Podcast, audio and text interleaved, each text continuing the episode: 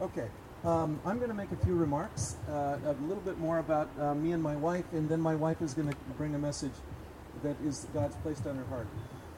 Um, I was born and raised in Los Angeles, in a suburb of Los Angeles called San Pedro.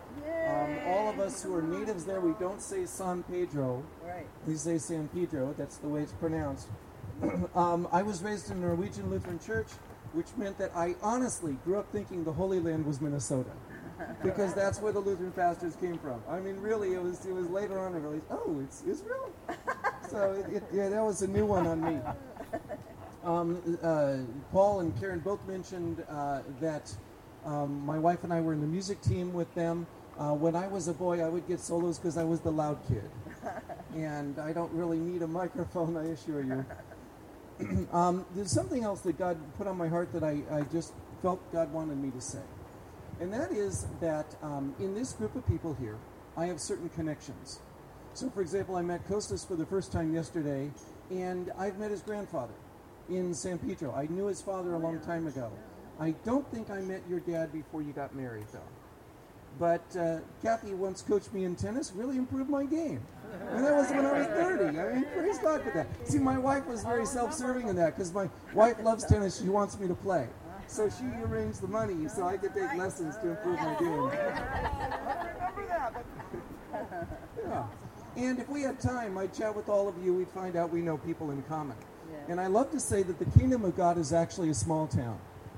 That you start poking around and you bump into somebody who knows somebody you know. Yes. Okay. Um, now, regarding that, um, part of my story is that when I was uh, almost 24 years old, I was in a prayer meeting and I heard a woman give a testimony about serving the Lord in another nation, and something inside me switched on. That's the way I describe it. Something inside of me switched on that I didn't know was there, and I knew from that time on that God wanted me to prepare to serve Him in a nation other than the United States. Uh, originally thought I might go to Eastern Asia, and then, uh, but God took His time. My goodness. And the reason I say this is that shortly after that prayer meeting, within a couple of months, I was seeking God. I expected God to speak to me. And God said, if you really want to serve me, then go back to California, because at the time I was living in the Midwest. Go back to California. He said three things. One, return to your, your parents' home. I wasn't looking forward to that. But return to your parents' home, rejoin the church, and teach in the school. And I did that. I acted in obedience, and the Lord gradually made it so that I got married, and after we were married, then we began to move toward uh, the mission field. To my amazement, I had lived in San Pedro 12 years as a boy, and I ended up living there 12 years as an adult. And I didn't think I was going to be there 12 years. But by being planted in one place, God, through people, did more deep level work in my life. And I believe the Lord wants me to say to some of you that for some of you, you need to get planted.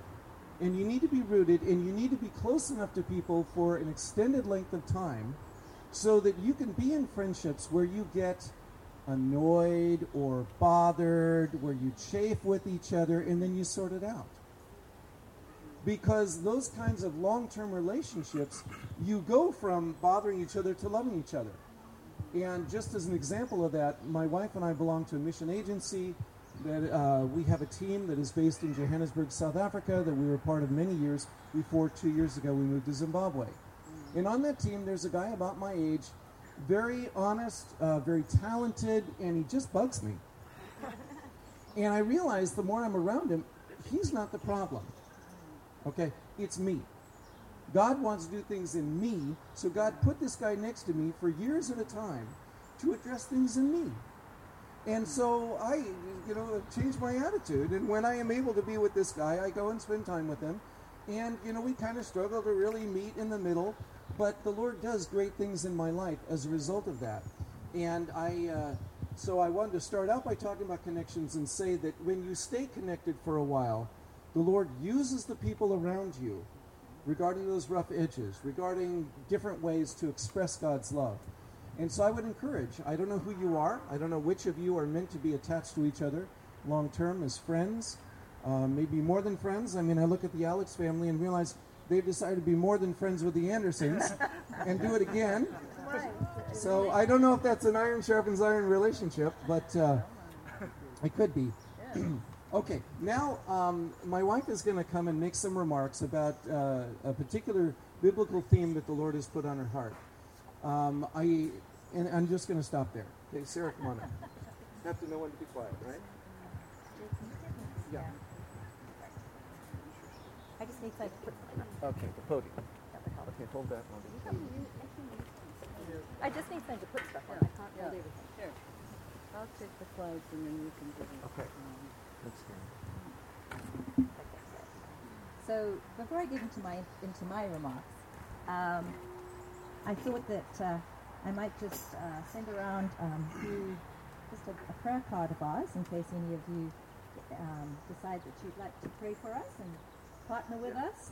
Um, I thought maybe I should do it before I talk because uh, maybe after I talk you won't feel the same way. Explain about the three things. oh, okay. So we. So um, if anybody wants these, I'm going to give these to her, and she'll just pass them along.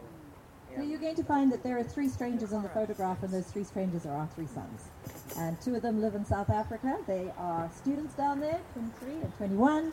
And our youngest is 16. He's currently in California because he's homeschooling.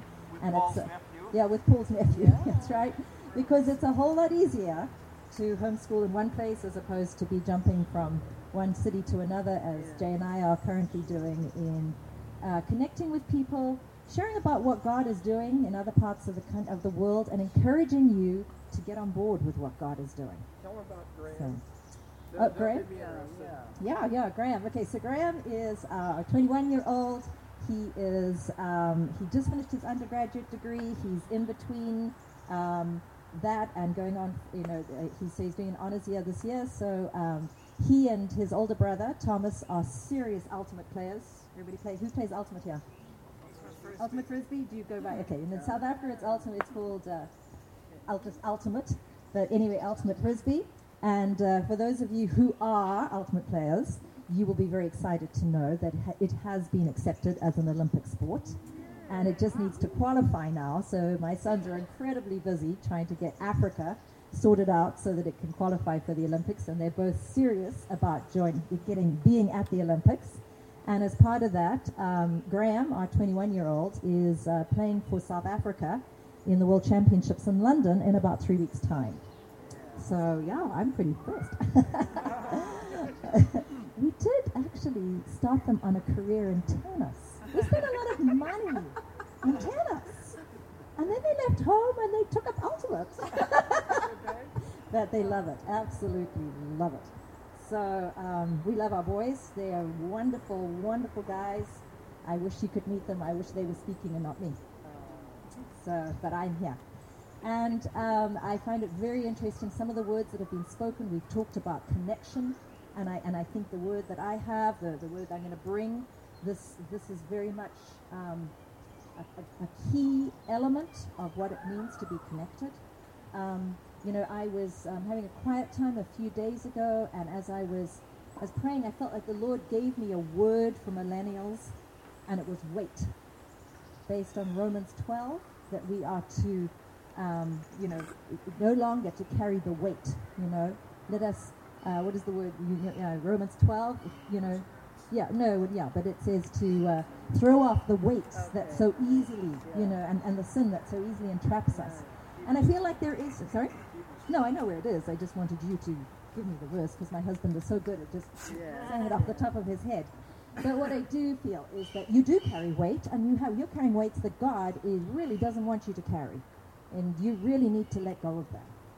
Okay, um, and I and that was what the worship leader. Sorry, he you were talking about. You talked about weight, um, and whether it's you know broken relationships or whether it just be um, anxiety um, or um, you know trying to get a job or the future or whatever it is. Um, Naomi and I had a, had- a, a conversation this morning, and uh, we talked about the fact that um, we have to let go and let God. And, and you need to let go of those weights. Okay? You need to let go and, and trust that God will carry you.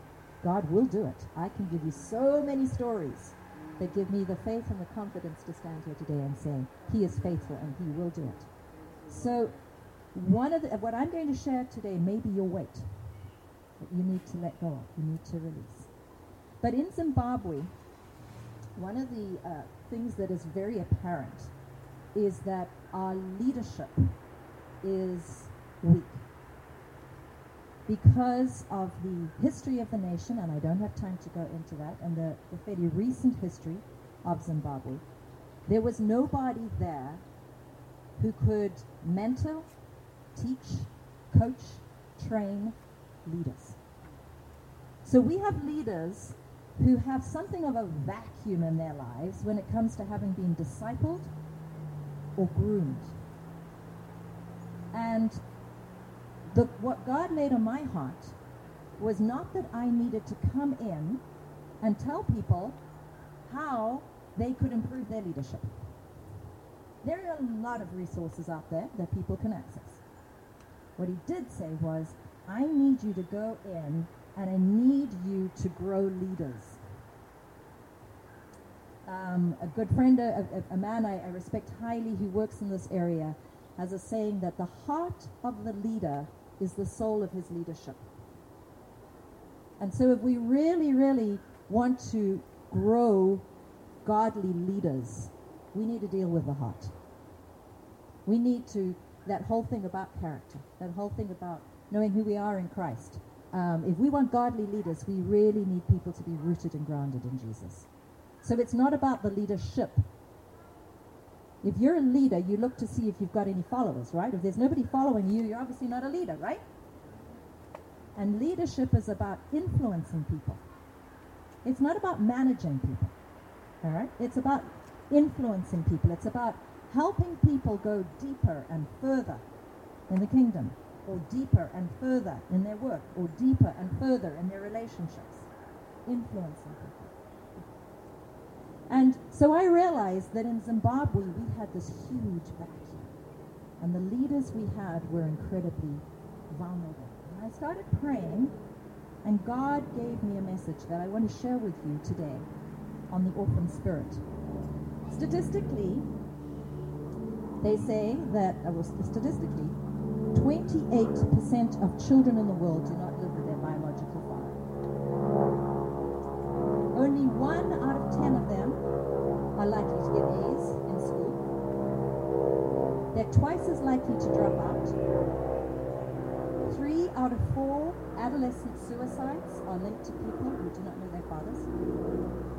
90% of runaways 75% of adolescent patients in chemical dependency programs, and 85% of the youth who are in prison. That's the world. World statistics. It's not just here. It's not just Zimbabwe. We have a real problem. You can see that God never intended us to be fatherless. But many, many people struggle with this. And in Zimbabwe, people are fatherless for two predominant reasons. One is HIV AIDS, which has absolutely devastated our country. When I was in, uh, with YWAM, I would come and I would stay with friends who were, he was a missionary doctor in the bush in Zimbabwe, and I would say to him in the early, I think the late, or probably the mid, mid 80s, so tell me a bit about HIV AIDS here. I said, oh, not a problem. Next visit, tell me about HIV AIDS. He said, yeah, well, uh, you know, I, yeah, we do have some people, the blood work's taken to the local town and they're more aware of the statistics, but it is a problem. Next time I came, he had a whole wing of his hospital dedicated to HIV AIDS. The fourth time I went, he said, we have a problem. The chiefs have come to us and they said, what do we do? In our culture, when a parent dies, the uncle or the aunt automatically assumes responsibility for the children. The uncles and the aunts aren't there, and for the first time, we're dealing with orphans. That's not very long ago. That, that became such a prevalent thing. The second thing that has stolen fathers and parents from our culture is the devastation of the country. When you have 80 or 90% unemployment and you're a parent, how do you put food on the table for your children? What are you going to do? You do whatever it takes. And that often means leaving them behind and going to the Middle East to try and make money. going to England, going to South Africa. Jay and I have met with so many people who are waiters and wait, well, predominantly waitresses in South Africa who are from Zimbabwe, and you start asking them about their lives, and you say, you know, are you married? No. But I have kids. Oh, how old is your child? Oh, my child's 18 months old.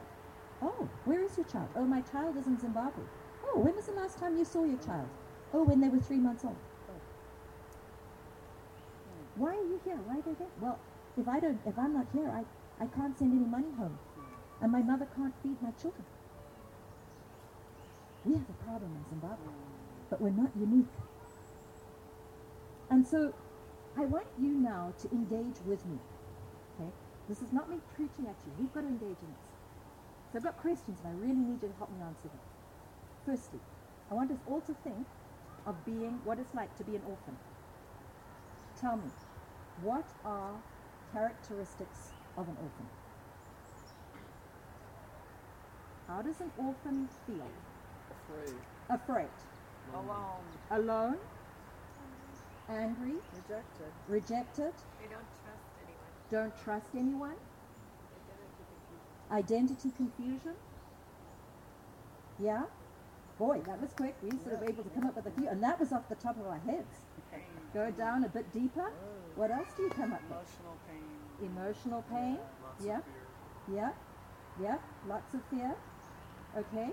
No sense of the future. Right. No hope. Right. They say that orphans um, are taken up with two predominant things a, a sense of vindication and survival. Now, survival is very understandable. Nobody else is going to take care of me. I've got to take care of number one. All right? I don't know where the next meal's going to come from, so I'm going to hoard anything and everything I get to myself because nobody's going to, nobody else is going to do it. Vindication. I'm going to show you that I can, that I'm strong enough. I don't need you. I can do it. I can show you that I'm good enough. Okay? You can see these things, and, but um, I, it's one of the. Um, I love this. An orphan is consumed by issues of position, power, performance, passions, possessions, and protection. They need to protect themselves. They hoard possessions to themselves. Um, they're very performance driven. They're looking for power because you know control of their lives. So if this is if these are characteristics of an orphan, there's my next question to you.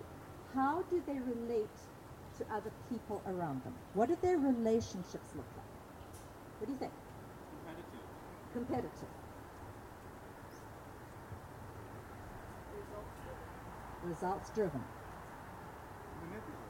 Manipulative.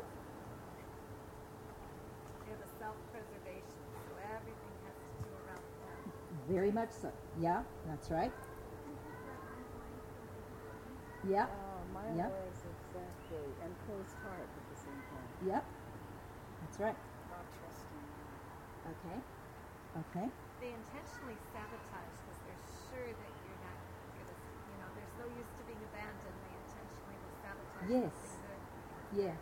That's what's important to them. That's right. That's right. That's right. That's right. So let's take this a step further. How does an orphan heart manifest itself in a church or in a congregation or in a faith community? How do people relate within the church? What is the tendency? person might want attention. Okay, they may want attention. So, performance orientation, perhaps, driven to perform. They need to succeed. Um, there's mistrust towards others because they fear they may be punished.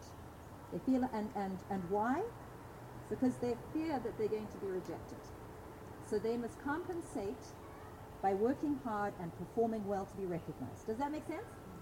Okay, so that's one of them. Okay, another another quality or another characteristic of um, an orphan spirit, an orphan heart within the church or within the way people relate to people in the church, relate to the community of the church. Let's say that the church is people, right? It'd be hard to come to unity Right, if they're competing. Right. If competing other, so you wouldn't feel a sense of community or fellowship. right. That's right. You don't want to release or relinquish, just as you said, I surrender all, hard to surrender all. If, you know, nobody's going to take care of me, so I'm not willing to surrender all to you because I've got to keep, I've got to stay safe. All right? They posture themselves as victims. Okay? As if because all these things have happened to me, it's your job to for me and take care of me. Right. So it's me orientation, very much a me orientation. So it's not an others orientation, but it's a me orientation. Yeah, yeah, very much. The need for significance. Okay, attention, satisfaction in others' weaknesses. Others' strengths are seen as competition, and so they hide their limitations. But there's low self esteem, competition. All right? Okay? We talked about alienation and independence, withdrawal physically or emotionally, unable to put down roots in a congregation, and they change churches often. Why? Are you talking about millennials or what? Well, there you go. I said that this is a worldwide problem. And you see, we are all being transformed from glory to glory into Jesus. We all have characteristics mm-hmm. in us that are still of an orphan spirit because we've not grasped the love of the Father mm-hmm. in that area of our lives. For some reason, we may have been wounded in a particular area by an event, by a person, by a by a situation, and so that area we're like, I've got to stay. I'm gonna, you know, I've got to hang on to that area because nobody else was there for me, and we don't let it go and say, Father, I'm not an orphan. I'm a daughter. I'm a son. I'm a child of the Most High. How about when, the- I'm so sorry. No. Yeah. Their uh, needs, you know, basic needs are not met, Right. and they're struggling to find food every single day, right. what, how can they reconcile that? God, you're taking care of oh. me. I mean, you know, That's right.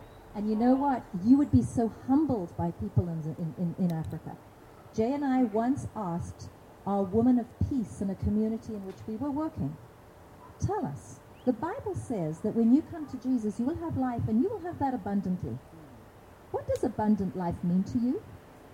And she said, at night, when I go to bed, if I know that not only did I have food in my pot tonight, but my neighbor had food in their pot tonight. That is abundant life, and I go to heart, go to sleep singing. how do, how do you reconcile that? I mean, we can't. We're not there. called to. I am not called to reconcile that. God the Father is called to reconcile that, because it's adoption into the family of God, and then it's a matter of me allowing God to be God to them in ways that far surpass any idea that I might understand. And it is tough. It seems like the orphan spirit manifests differently in the Western culture than in what you're I agree wholeheartedly. Because there's been the birth of the humanistic everything and the entitlement age has changed. When I look at what my grandparents were both orphans before they were 15. When I look at what they learned how to endure and overcome and build and the strong families they build versus the things that people in their 20s, 30s now consider themselves so mortally wounded that they just can't overcome. Right. There, there's something else that got laid into this, and I, I Yeah. was part of that time of the all these rights that were mine just because I was a person in theory is right, but in manifestation became such an entitlement culture Yeah. that you know you wouldn't hear what you just said about that woman being said here. Yeah, You know, no one would consider that. No, that's not life. abundant life. So you know that I, I just think that orphan spirit looks different here. It does. It's self-absorption, but you know, self-absorption um, reflects in different ways in different cultures. Right. Okay. So, so being self-absorbed means enough is never enough. Okay. Um, so we draw attention to ourselves. We're materialistic. We're outspoken. We're manipulative. We use people. We're always looking for something bigger and better. Why? Because we don't feel significant. We feel like we're missing out. We feel like God's overlooked us. And this is true in Africa in different ways, but it's also true for you guys and the people that you're ministering to here in the Twin Cities. All right? And then there's the survivalist mentality of an orphan. All right? You control people and circumstances. They're law driven. They're uncompromising. They re- they resent. There's lots of resentment. They're tight-fisted. They hoard. Now I teach on this in the context of leadership. I'm not even going to touch leaders. I'm just touching on how we relate as the body of Christ in this area. And so, you know, we've talked about how in, in, in the body of Christ people can be uptight, they can be defensive, they can be driven to succeed, they um, can be project oriented, they can be, you know, tight fisted. All of these things are ways in which reveal that we are unable to really grasp the love of, the, of what it means to be a son and daughter. So, my question to you is what about your life as you relate to the church? Um, you know, how do you see what your, you know, what, how do you see yourself in the context of a community of faith, a community of people who need to go deeper and further with Jesus? Are you scared? Do you feel like you're missing out?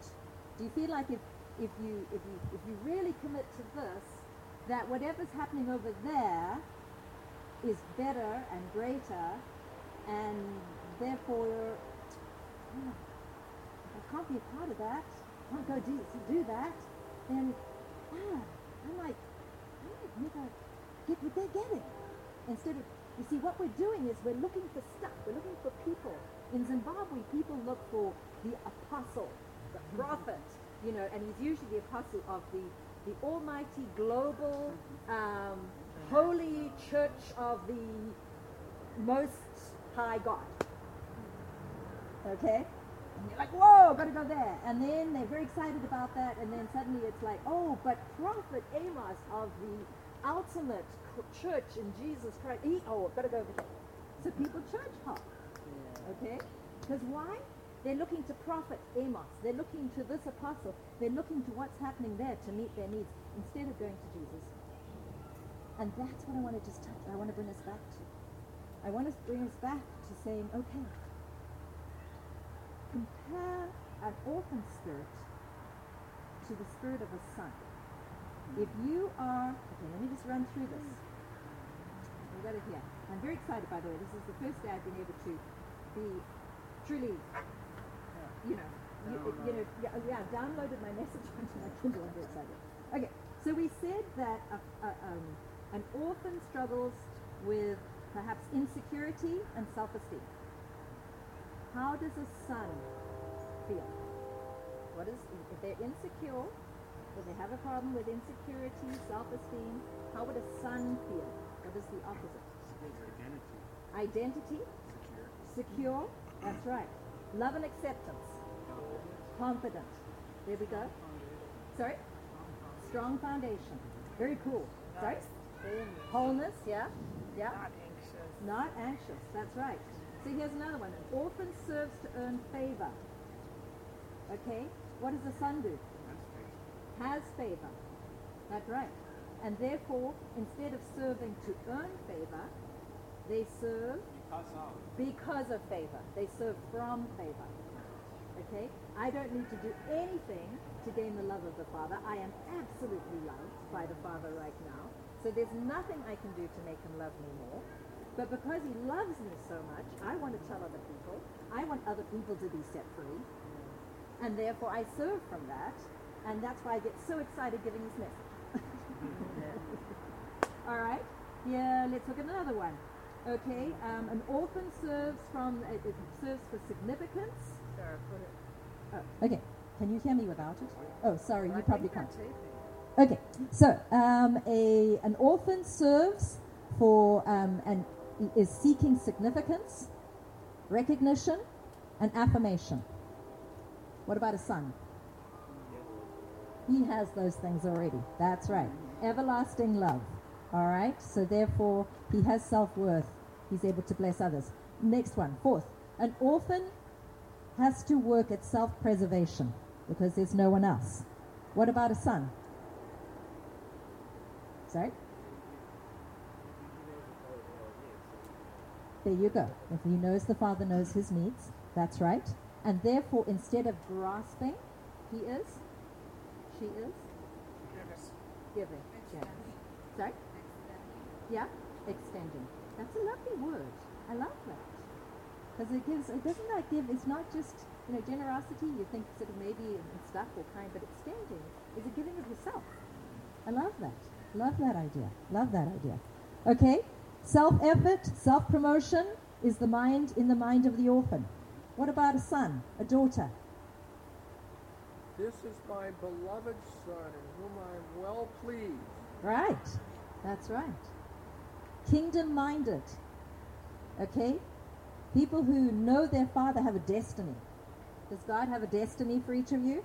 Does that excite you? Does He know why He has created you? Does He have a unique and distinct plan for your life? Sure, He does. That's really exciting. Last one we'll go through is a- an orphan feels uh, um, the need to vindicate themselves, um, you know, for and their survival and justice. What about a son or daughter in the house?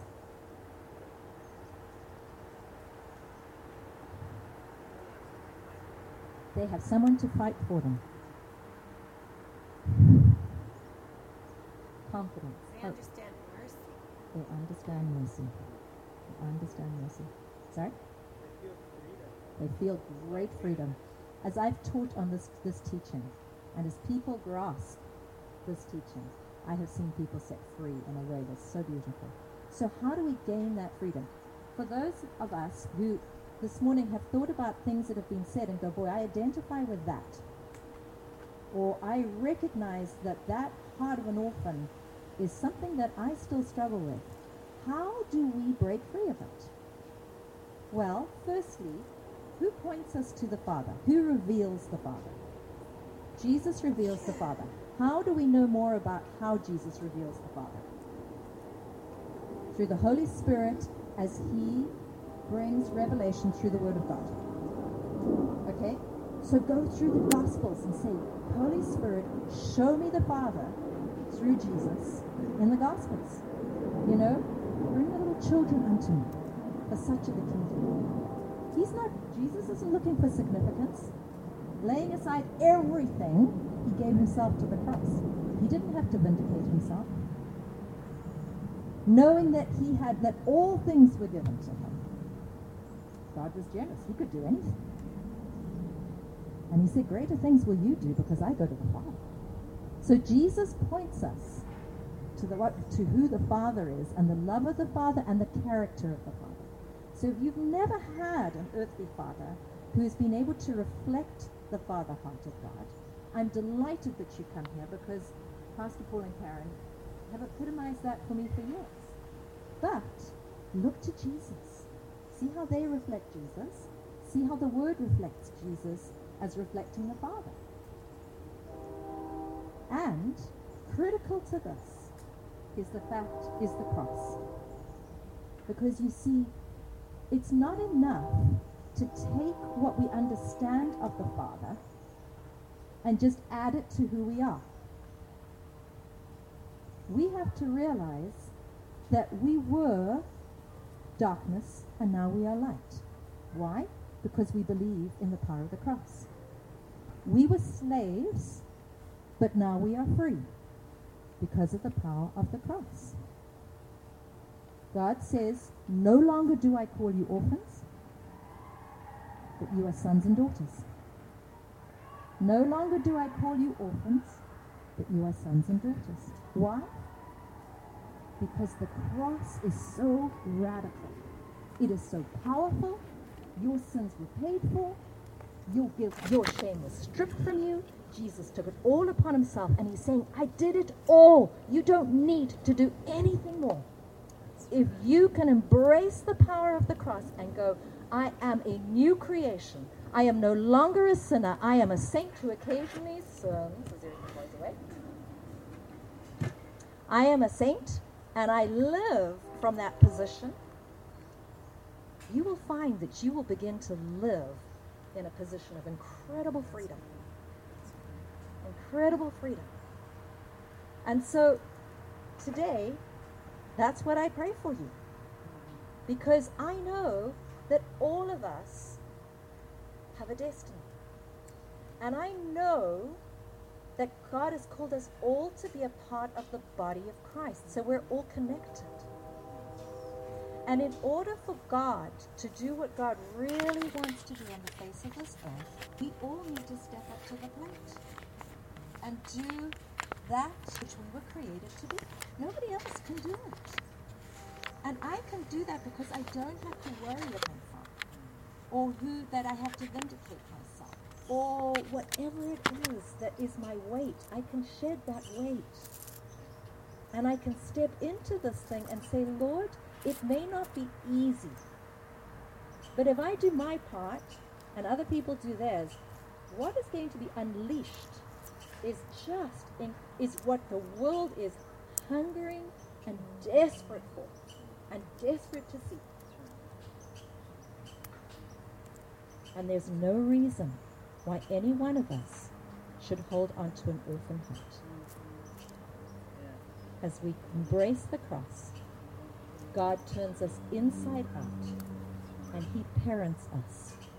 He reparents us. Would you let Father God reparent you today in areas of your life where you're broken?